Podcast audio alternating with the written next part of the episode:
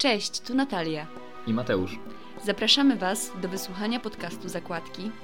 Tutaj książki są powodem do tego, żeby się spotkać i pogadać. A Wy możecie posłuchać tych ubocznie powstałych rozmów. Dzień dobry. W dzisiejszym odcinku e, podcastu Zakładki omawiamy książkę pod, pod tytułem Dom dzienny, dom nocny, która została napisana przez Olgę Tokarczuk. E, została wydana po raz pierwszy w 1998 roku. I ta książka ma tak około 390 stron. Oczywiście w zależności od wydania to się może różnić. Dodam jeszcze na samym początku, że dzisiaj przy tworzeniu tego odcinka towarzyszy mi Rafał.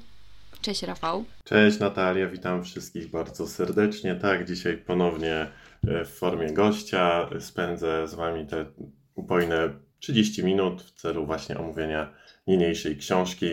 Mam nadzieję, że będziecie zadowoleni, jak zawsze. Tak, Rafał już tutaj był obecny dwukrotnie w naszych odcinkach. Tak, to ja już tak delikatnie powiedziałam y, takie ogólne informacje o książce. Z takich ciekawostek to jeszcze to, co udało mi się znaleźć w internecie. Ta książka to jest, to jest pierwsza książka, która została udostępniona w formie elektronicznej na terenie Polski oczywiście. I stało się to pod koniec 2000 y, roku.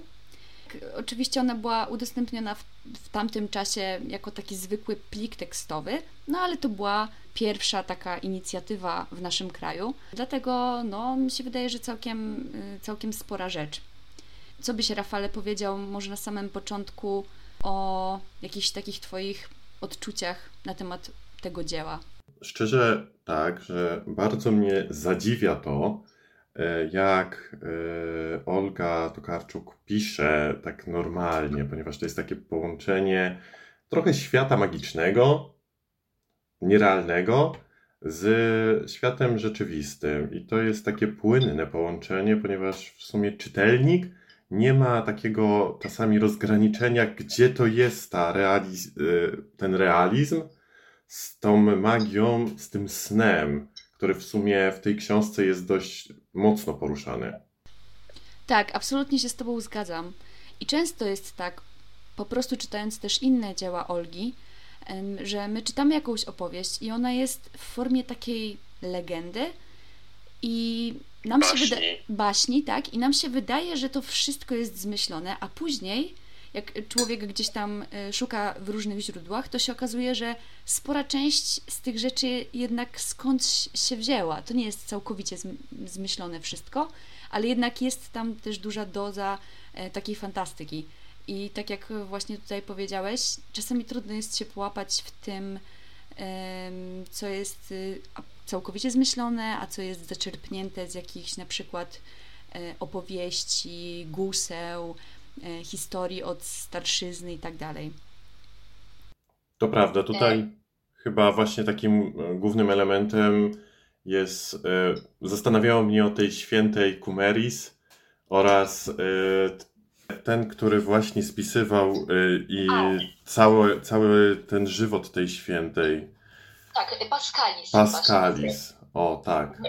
To, to mnie e, dość bardzo zastanawiało, czy ktoś taki jak święta Kumeris i ten osoba spisująca Pascalis mm, żyli w prawdziwym świecie, e, czy to istniało, działo się naprawdę, czy naprawdę ten zakon trzymał to ciało tej świętej, upiększając je, szydełkując i tworząc tam ubrania dla tej świętej.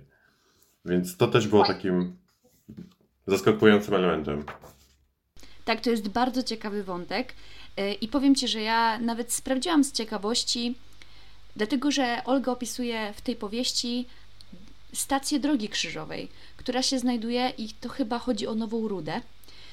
I że tam właśnie jest y, postać tej Kumernis, czyli tutaj naszym y, słuchaczom powiemy, że ta święta była przedstawiana, przedstawiana y, jako kobieta, miała ciało kobiety, a miała twarz Jezusa Chrystusa z brodą. I było często tak, że jej postać była wisząca na krzyżu z twarzą Chrystusa, ale było ciało kobiety i często dodatkowo nagie, czyli z nagimi piersiami i tak dalej. I rzeczywiście jest w Nowej Rudzie y, taka postać, akurat to jest kobieta w sukni z twarzą właśnie Chrystusa i brodą, wisząca na krzyżu. Czyli rzeczywiście jest ziarno prawdy w tym, y, że była taka święta i że w ogóle jej wizerunek można odnaleźć w różnych, mm, w różnych miejscach. I to jest bardzo ciekawe, że ona właśnie ponoć nie jest y, aż tak bardzo znana i promowana przez Kościół, dlatego że to y, Kościół by się bał, że to by mogło dać oręż y, ludziom ze środowiska LGBT, tak? Jako taka ta niespójność płciowa, tutaj nawet może Chrystusa albo z tej świętej, która była taka niedookreślona i właśnie taki w takim wątku jest w tej powieści też to przedstawione, że jest ksiądz, który czuje się kobietą i później on odkrywa tą świętą i właśnie trochę widzi siebie w niej, przez to, że ona też była jednocześnie mężczyzną i kobietą. Tak, i w sumie ten wątek ciągnący się dalej przez te zakonnice, które same pozorują w sumie trochę yy, ukrywanie go, czyli tej jego tożsamości, że one czują, że coś z nim jest nie tak i one chcą, żeby on dążył do tego świata, żeby odkrył i spisał ten żywot tej świętej, ponieważ on miał y, dostarczyć tylko i wyłącznie pewien element i wrócić, a on nie właśnie nie powrócił, bo te zakonnice mm, same, sama ta siostra przełożona poczuła, że to jest osoba, która powinna się zająć tym żywotem tej świętej. Tak, i w ogóle tutaj zaczęliśmy wspominać dużo o tej Nowej Rudzie, dlatego że tam E, znajduje się też ta postać świętej. Ja tutaj też e, może trochę takiej prywaty e, powiem, że w ogóle mieszkałam przez rok z dziewczyną z Nowej Rudy. Pozdrawiam Cię, Olu. I dlatego, że ja od paru lat już mieszkam we Wrocławiu i generalnie miejsce, miejsce wydarzeń w tej powieści właśnie się odbywa na terenach Dolnego Śląska, tutaj terenach poniemieckich i często jest wspominana właśnie ta Nowa Ruda, która jest, znajduje się niedaleko Wrocławia. I to też jako taką ciekawostkę Wam powiem, że w Nowej Rudzie Olga otworzyła swoją kawiarnię e, żydowską, która, w której moż, można spróbować jakichś żydowskich przysmaków. E, wiem to dlatego, że kiedyś się dowiedziałam, że Olga ma swoją kawiarnię i bardzo chciałam do niej iść i jakoś tak mi się wydawało, że ona jest we Wrocławiu, dlatego że też e, fundacja Olgi jest we Wrocławiu i w ogóle Olga chyba w tym momencie też często tu jest albo nawet tu mieszka. E, a się okazało, że właśnie w Nowej Rudzie. I ja pamiętam, że później e, miałam mm, odwiedzić tą koleżankę i zawsze sobie mówiłam, że jak odwiedzę w końcu Ole, to pójdę do tej kawiarni. Nie doszło to na razie jeszcze do skutku, ale tylko tak to mówię jako ciekawostkę. I chyba jest to bardzo bliskie miejsce w sercu, w sercu Olgi Tokarczuk, dlatego że w ogóle też w tej książce mam taki fragment, który dotyczy Nowej Rudy i może go mm, też przeczytam. Nowa Ruda. Miasto fryzjerów, sklepów z używaną odzieżą, mężczyzn o powiekach wymalowanych węglowym pyłem. Miasto w dolinach, na zboczach i na szczytach. Miasto mostków przerzucanych niedbale nad rzeczką, która zjawia się i znika, zawsze w innym, coraz modniejszym kolorze. Miasto świętych Nepomucenów, oszukanych perfum, barów mlecznych, tandetnych towarów z pieczołowitością wystawianych na sklepowe półki, miasto śladów wilgoci na tynkach, domów, okien, z których widać tylko nogi przechodniów, podwórek labiryntów, miasto docelowe i miasto przesiadka w podróży, miasto pielgrzymujących psów, tajemnych przejść, ślepych ulic, tajemniczych symboli nad drzwiami wejściowymi domów, miasto budynków z czerwonej cegły, eliptycznych rond, krzywych skrzyżowań, objazdów, które prowadzą do centrum, rynków, które są na peryferiach, schodów, których początek i koniec tkwią na tym samym poziomie, zakrętów prostujących drogi i rozwidleń, z których lewy wiedzie na prawo, a prawy na lewo. Miasto najkrótszego lata, śniegu, który nigdy się nie topi do końca. Miasto wieczorów, które nagle nadciągają z za góry i opadają na domy, jak monstrualna siatka na motyle. E, tak przeczytałam to dlatego, że niektóre z tych rzeczy pasują chyba właśnie do takich mniejszych miast w Polsce ogólnie. Nie wiem, Rafale, z jakiego ty miasta pochodzisz w sumie? W sumie pochodzę ze wsi, ale najbliższe moje miasto to jest Starachowice. Okay. Też pozdrawiam, północ Świętokrzyskiego. Powiem szczerze tak, w sumie to jest taki opis takiego małego miasteczka. To jest taki ogólny opis całego, całej Polski, można powiedzieć. Ponieważ gdzie by się człowiek nie znalazł, zawsze znajdzie mniej więcej to samo. Czyli fryzjera panią Basię, która strzyże całe osiedle, e, jeden sklepik, żabkę na krzyż i każdy jest zadowolony ogólnie w takim życiu, więc myślę, że tutaj jest ten opis rzeczywistości, o którym mówiliśmy. Więc um, uważam, że to jest takie odwzorowanie, faj, fajne odwzorowanie um, prawdziwego, prawdziwego miasta, prawdziwego życia Polaka. Tak, i, i często tutaj właśnie pomiędzy tymi baśniami e, są takie opisy sprowadzające nas y, do, do ziemi, e, właśnie pokazujące taką e, rzeczywistość Polski. Tak, i inny wątek, który też przykuł moją uwagę i tak mi zapadł w pamięć, to był wątek Marka. Czy pamiętasz ten wątek? E, tak, Pamiętam go, właśnie Marek, dokładnie Marek Marek, był bity przez właśnie swojego ojca i nie chciał być e, człowiekiem, który stałby się taką samą osobą jak jego ojciec, czyli w sumie mm, osobą agresywną, osobą, która nie troszczy się o drugiego człowieka, tylko stara się właśnie pozbyć się go i trochę mm, być takim okrutnym ojcem, osobą, która e, stara się wychować, można powiedzieć trochę po staremu, jak to było, e, aby trzymać bardzo blisko siebie człowieka i e, uważać go, że tylko taki sposób wychowania istnieje. Bo bez karcenia nie uzyskasz później efektów mm, bycia w cudzysłowie dobrym y, człowiekiem. Mhm.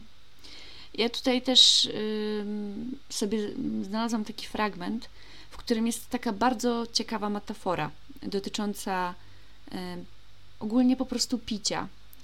Y, dlatego, że ta historia Marka Marka, tak jak już powiedziałeś, na samym początku jest w zasadzie przedstawione jego dzieciństwo, z którego Później płynnie przechodzimy w to, jak Marek zaczął pić. I po tym wstępie, który najpierw, najpierw czytamy, w ogóle nas to nie dziwi. Dlatego, że jak tak byłeś traktowany, to, to nie jest to nic szokującego, że później musisz szukać jakichś e, lekarstw. Ucieczki, tak. I tutaj jest taka metafora z ptakiem. I ja teraz może też przeczytam ten fragment. Kiedy był trzeźwy, czuł ptaszystko w całym sobie – tuż pod skórą. Chwilami nawet zdawało mu się, że to on jest tym ptakiem i wtedy cierpieli razem. Każda myśl, która muskała przeszłość lub wątpliwą przyszłość, bolała. Z tego bólu Marek Marek nie mógł dokończyć żadnej myśli. Musiał je zamazywać i rozpraszać, żeby przestały coś znaczyć. Kiedy myślał o sobie, jaki był, bolało. Kiedy myślał o sobie, jaki jest teraz, bolało jeszcze bardziej. Kiedy myślał, jaki będzie, co się z nim stanie, Ból był nie do zniesienia. Kiedy myślał o domu, widział natychmiast spruchniałe belki. Po prostu w tym chyba tak. takim fragmencie jest pokazane to, że właśnie y, życie z dzieciństwa trochę y, daje nam obraz na całe życie i że czasami nie potrafimy uciec z tego, co się działo w naszym życiu od małego i pozostaje to w nas. Nigdy nie uciekniemy od tego, co się stało. E, nigdy nie mm, uda nam się w sumie zapomnieć elementów z naszego życia, które się zadziały, e, które były i zawsze w jakiś sposób będą do nas wracały. Tak, tutaj też akurat to, co powiedziałeś, odnosi się, kojarzy mi się z, też z innym wątkiem, który się tutaj pojawia, z nauczycielem geografii, który w wyniku wojny się znalazł nie pamiętam już gdzie, ale był gdzieś, gdzie było bardzo mroźne i były trudne warunki i tam doszło do takiej sytuacji, że jeden z ich e, współtowarzysz umarł i oni zaczęli jeść jego ciało. Tak, zgadza się, to był ergosum. Ergosum, tak, to był ergosum. I on później, i oni spożywali to ciało tego człowieka, dlatego że no, groziła im śmierć głodowa. No i on później wraca do tej Polski, został tym nauczycielem geografii w Nowej Rudzie chyba właśnie. Zgadza się. I później i on tak żyje sobie w miarę, w miarę jakoś tak normalnie, do momentu, dopóki nie przeczytał y, słów Platona. Pamiętasz, jakie to były słowa? Masz zaznaczone? To mi powiedz. Dobra. Ten mi why. to właśnie w tych słowach Platona było, że ktokolwiek y, spożył ciało człowieka, ten na zawsze będzie wilkiem. Y, I on, tak, i później jak on przeczytał te słowa Platona, to już tak naprawdę nie był tą samą osobą.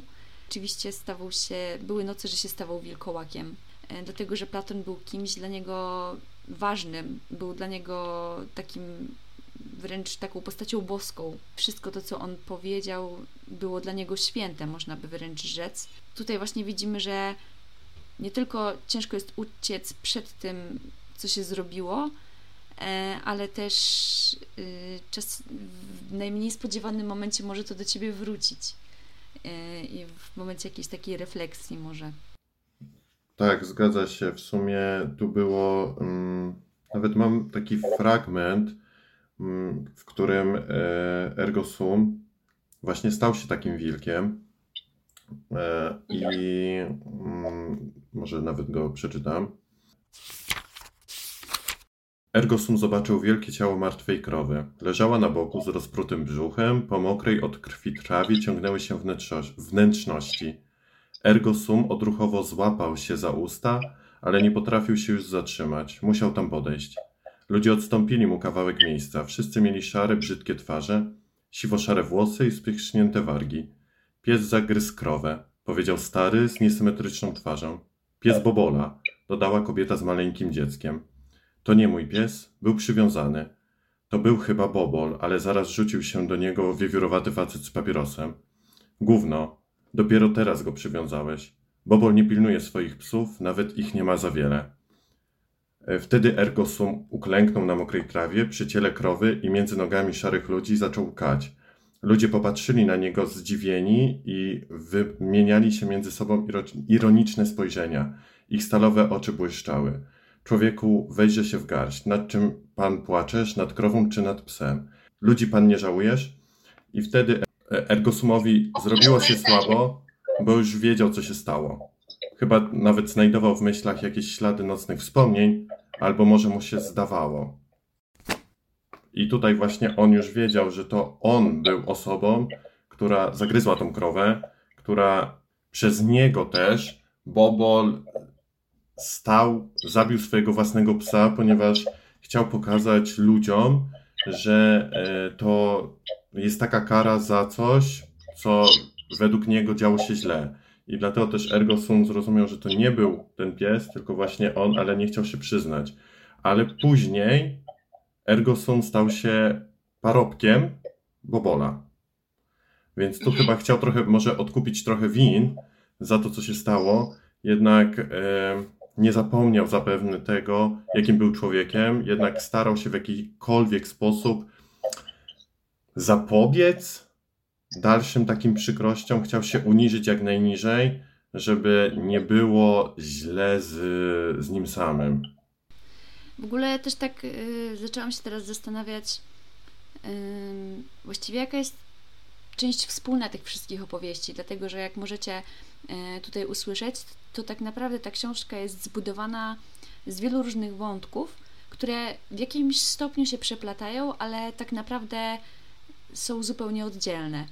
I tym miejscem wspólnym, tą, tym czynnikiem wspólnym jest znowu miejsce. Właśnie tak jak to też zwykle bywa u tej pisarki, że to są osoby, które gdzieś tam istnieją na tych samych, gdzieś tam koło siebie żyją, coś tam o sobie wiedzą, ale ogólnie są oddzielnymi historiami, oddzielnymi postaciami.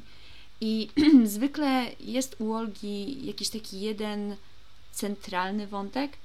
I w tym przypadku, jeżeli ja bym miała wskazać taki centralny wątek, to chyba jest wątek e, właśnie Marty i, no i narratorki, dlatego że tak naprawdę w tej książce jest e, narratorka, która mówi w pierwszej osobie i ona żyje razem z Martą, taką staruszką, i e, często nam opowiada właśnie o niej, jak bardzo jest nią zafascynowana i opowiada nam o takich ich wspólnych rytuałach, e, też o tym, jak, jak, z, jak zjada jakby trujące grzyby. To też był ciekawy wątek, nie uważasz? Te takie przepisy na, na różne potrawy z grzybów trujących. Zgadza się. Nawet na początku książki, na samej okładce, przynajmniej mojego wydania, jest tort z, z muchomora czerwonego. I nagle czytasz przepis, który w sumie ma sens, ponieważ jakby wziąć te składniki, powstałoby powiedzmy takie ciasto tort, tylko on nie jest zjadliwy. No i dlaczego jest dodawany takie, dodawane są takie przepisy? w całej tej książce, ponieważ jest ich bardzo wiele. Nie jeden, nie dwa, ale chyba około dziesięciu, ale też dodawane są różne elementy, składniki.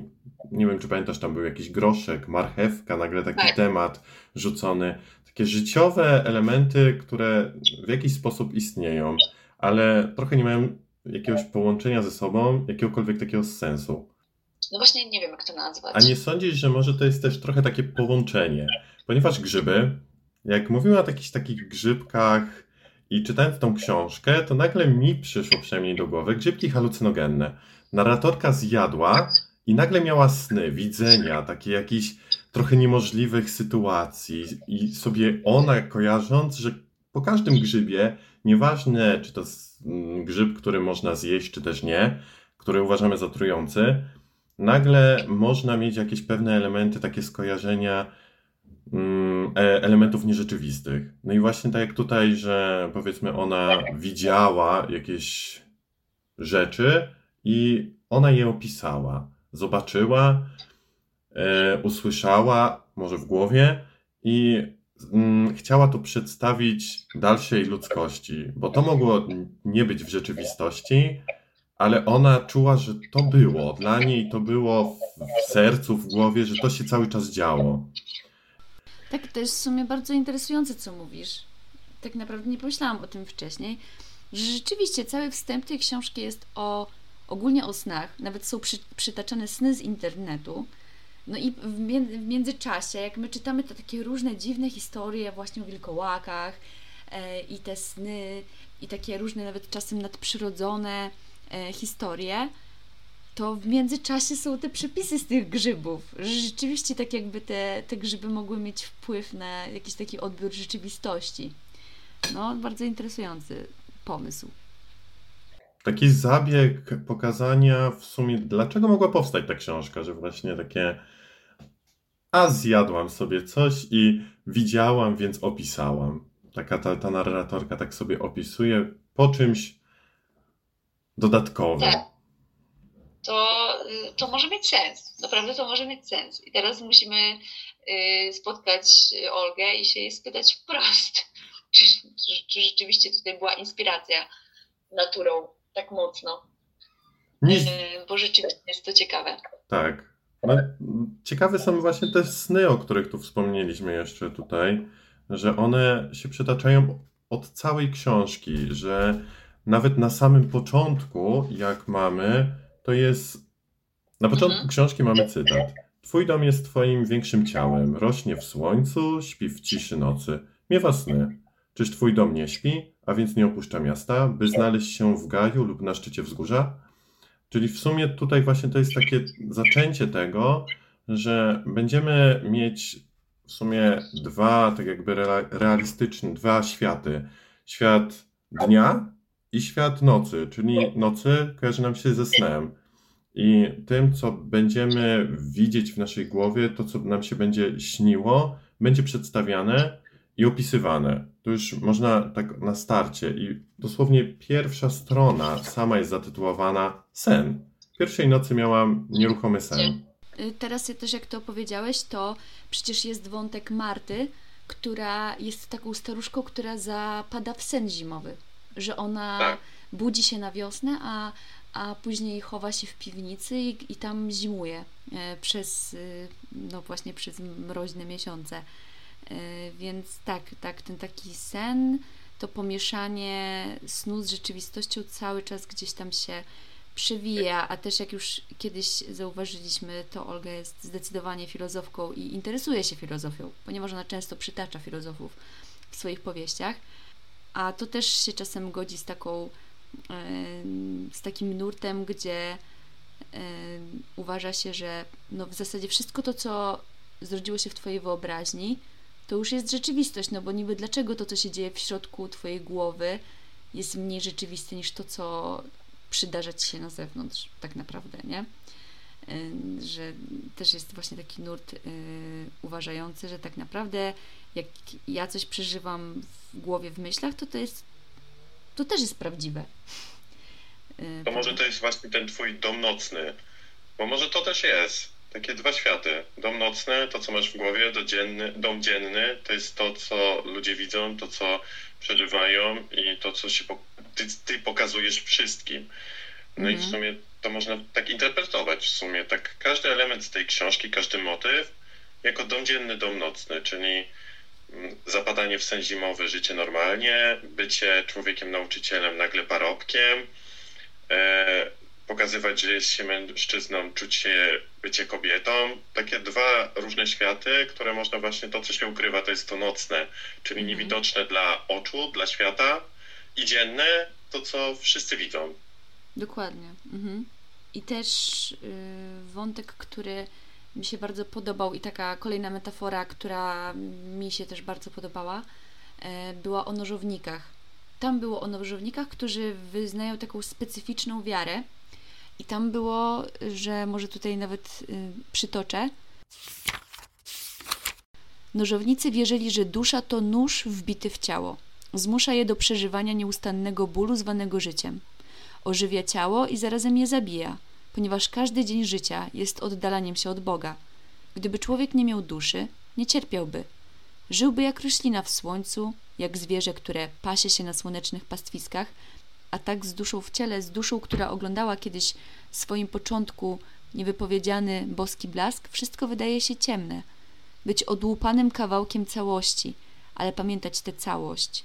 Być stworzonym do śmierci, ale musieć żyć. Być zabitym, zabitym, ale pozostawać żywym. To właśnie znaczy mieć duszę. I tam dalej też jest powiedziane, że nożownicy tak naprawdę uważają, że to, co jest święte, to jest ta śmierć, a, a właśnie to życie to jest ten efekt uboczny tego wbitego noża i że to życie tak naprawdę jest jakimś takim niechcianym skutkiem ubocznym, który jest tak naprawdę właśnie cierpieniem i to jest to, to nasze życie to jest to, co za, zakłóca tę całość, która była yy, doskonała. I dlatego właśnie życie jest cierpieniem. I że ci nożownicy, oni yy, hołubią wszystko to, co jest związane ze śmiercią, i wszystko to, co jest y, tak jakby nie, niepiękne y, i takie niedoskonałe. Tak, y, ta metafora też była dla mnie jakaś taka ciekawa bardzo. Tak, a propos mówiliśmy tutaj. A, jeszcze ja mam taki fragment, który, taki rozdział, który się nazywa Listy. I sobie obiecałam, że bardzo chciałabym się też nim podzielić.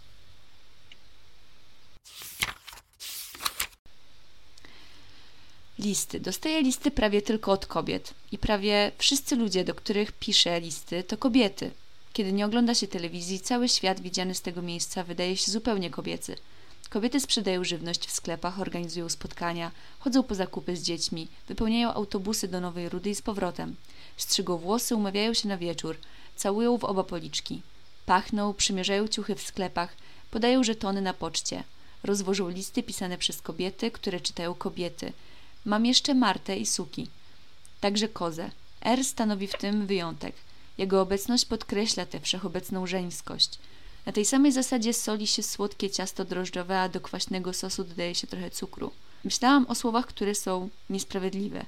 Pewnie dlatego, że wyrastają z nierówno i niechlujnie podzielonego świata. Co jest żeńskim odpowiedni odpowiednikiem słowa męstwo? Żeństwo? E, i tutaj już nie będę całego fragmentu czytać, ale jest jeszcze e, odpowiednik słów starzec czy mędrzec. No to jest po prostu stara kobieta. Ewentualnie można powiedzieć wiedźma i że to pochodzi od e, słowa wiedzieć.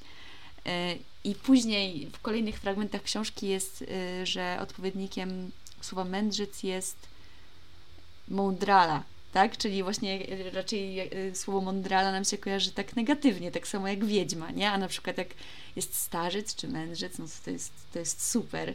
I jak przeczytałam ten, ten fragment, ten rozdział, to mi się przypomniała moja własna refleksja, że ja tak sobie kiedyś siedziałam ostatnio i tak przyglądałam się akurat starszym osobom, które mnie mijały. I ja tak sobie pomyślałam, że wow, ja będę kiedyś taką starą babcią. I pewnie jakbym była mężczyzną, to bym sobie pomyślała, że ja będę starym panem, takim starym mędrcem, bo jakoś tak to dostojniej brzmi. No a, y, no a tak to nie, nie ma właśnie za bardzo jakiegoś takiego powiedzenia na taką starszą, mądrą kobietę, nie? Tylko y, właśnie jest, że mędrzec albo e, i tak dalej, a na, na kobietę nie ma za bardzo, nie? I też właśnie miałam taką refleksję, że no ja będę starą babcią. I, I tak, i tutaj tak chciałam, nie, nie wybaczyłabym sobie, gdybym tutaj jednak jakiegoś tam delikatnego, feministycznego y, fragmentu nie przytoczyła Wam. No ale ślepy Ci było, gdybyś była starą właśnie babcią. No, Chciałabyś być właśnie nazywana wo, wolała, Wolałabym być starym mędrcem. Wolałabym być takim starym mędrcem, no, niż, niż starą babcią. Jeszcze daleko Ci do tego, więc masz czas, aby zmienić słownik języka polskiego i dodać jakiś odpowiednik, który byłby pozytywniej nastawiony na y, żeńską formę właśnie mędrca. Tak, i ja tutaj bardzo mocno liczę na y, Olgę, no bo y, umówmy się, no ja, nie, ja jestem małym człowieczkiem, a Olga jest noblistką, wspaniałą osobą, podziwianą, z czego, co mnie bardzo cieszy, ponieważ jest wspaniałą kobietą. I ja bardzo liczę na to, że ona wymyśli jakieś takie słowo, że tutaj rozpocznie jakiś taki nowy ruch y, na określanie starych kobiet. Bardzo bym była miło, miło tutaj zaskoczona, gdyby się to udało zrobić. Więc ja mam nadzieję, że ty już robisz po prostu listę rzeczy, o które musisz zapytać, poprosić oraz żeby znalazły się może odpowiedzi na te pytania w jakiejś najnowszej książce czy cokolwiek, aby właśnie mieć taką pewność tego i yy, przekazania informacji od Olgi dla całego, tutaj można powiedzieć, świata nawet. Tak, ja w ogóle już mam, ja mam, ja mam tyle wątków i tyle pytań do, do Olgi, że to jest niesamowite i ja nie wiem, nie wiem, jak mam to zrobić. Ja czekam na jakiś taki moment, że bo słyszałeś o tym, nie? Że każdy z nas jest tam ileś tam uścisków dłoni od poznania każdej osoby na świecie. ja czek... Siedem chyba, tak. ale nie, ogólnie siedem osób potrzebujesz, żeby dotrzeć do innej osoby. Tak, ja potrzebuję tych y, sześciu osób, żeby dotrzeć do Olgi. Bardzo tego potrzebuję. Jeżeli ktoś wśród Was y, się okazuje być taką osobą, która mogłaby mi to umożliwić, to y, zapraszamy do kontaktu przez mail y, zakładki podcast gmail.com, tak mi się wydaje, bo dawno, dawno go nie podawaliśmy i nie wiem, czy dobrze podałam tego maila. Y, ale tak, zdecydowanie i czekają nagrody, jak ktoś umożliwi nam spotkanie z panią Olgą. Tak, autograf po prostu tutaj tworzycieli, twórców. Autograf twórców z jakiejś książki podcastu Zakładki. Zgadza się? To jest jedna z nagród, jedna z, a drugie to jest uścisk dłoni oczywiście, Jezu. żeby kolejny uścisk dłoni był. Jak ty takie nagrody mówisz, to nikt się tutaj nie zgłosi, to trzeba jakieś fajniejsze, a nie kurde autograf. Nie, będą fajniejsze nagrody. Będą fajniejsze, naprawdę, niż, niż autograf. Jeszcze nie wiem jakie, ale dobre będą, mówię wam. Ja jeszcze tylko chcę powiedzieć taki jeden malutki cytacik, yy, który będzie idealnym zwieńczeniem naszego odcinka. E, I to są słowa Marty. I Marta powiedziała coś takiego, że gdyby śmierć była tylko zła, ludzie całkiem przestaliby umierać. I tak zostawiam Was z tą myślą na dzisiejszy dzień, poranek, wieczór. Nie wiem, kiedy słuchacie tego podcastu, może do spanka, może w pociągu. Dość mocne słowa do refleksji. Myślę, że każdy będzie chciał się nad nimi zastanowić. Tak, Rafał, to jeszcze masz dwa słowa na pożegnanie i będziemy kończyć. No to moi drodzy, również dziękuję za zaproszenie i moi kochani buziaczki i do usłyszenia przy kolejnym zaproszeniu. Dobra, no to cześć. Ciałko.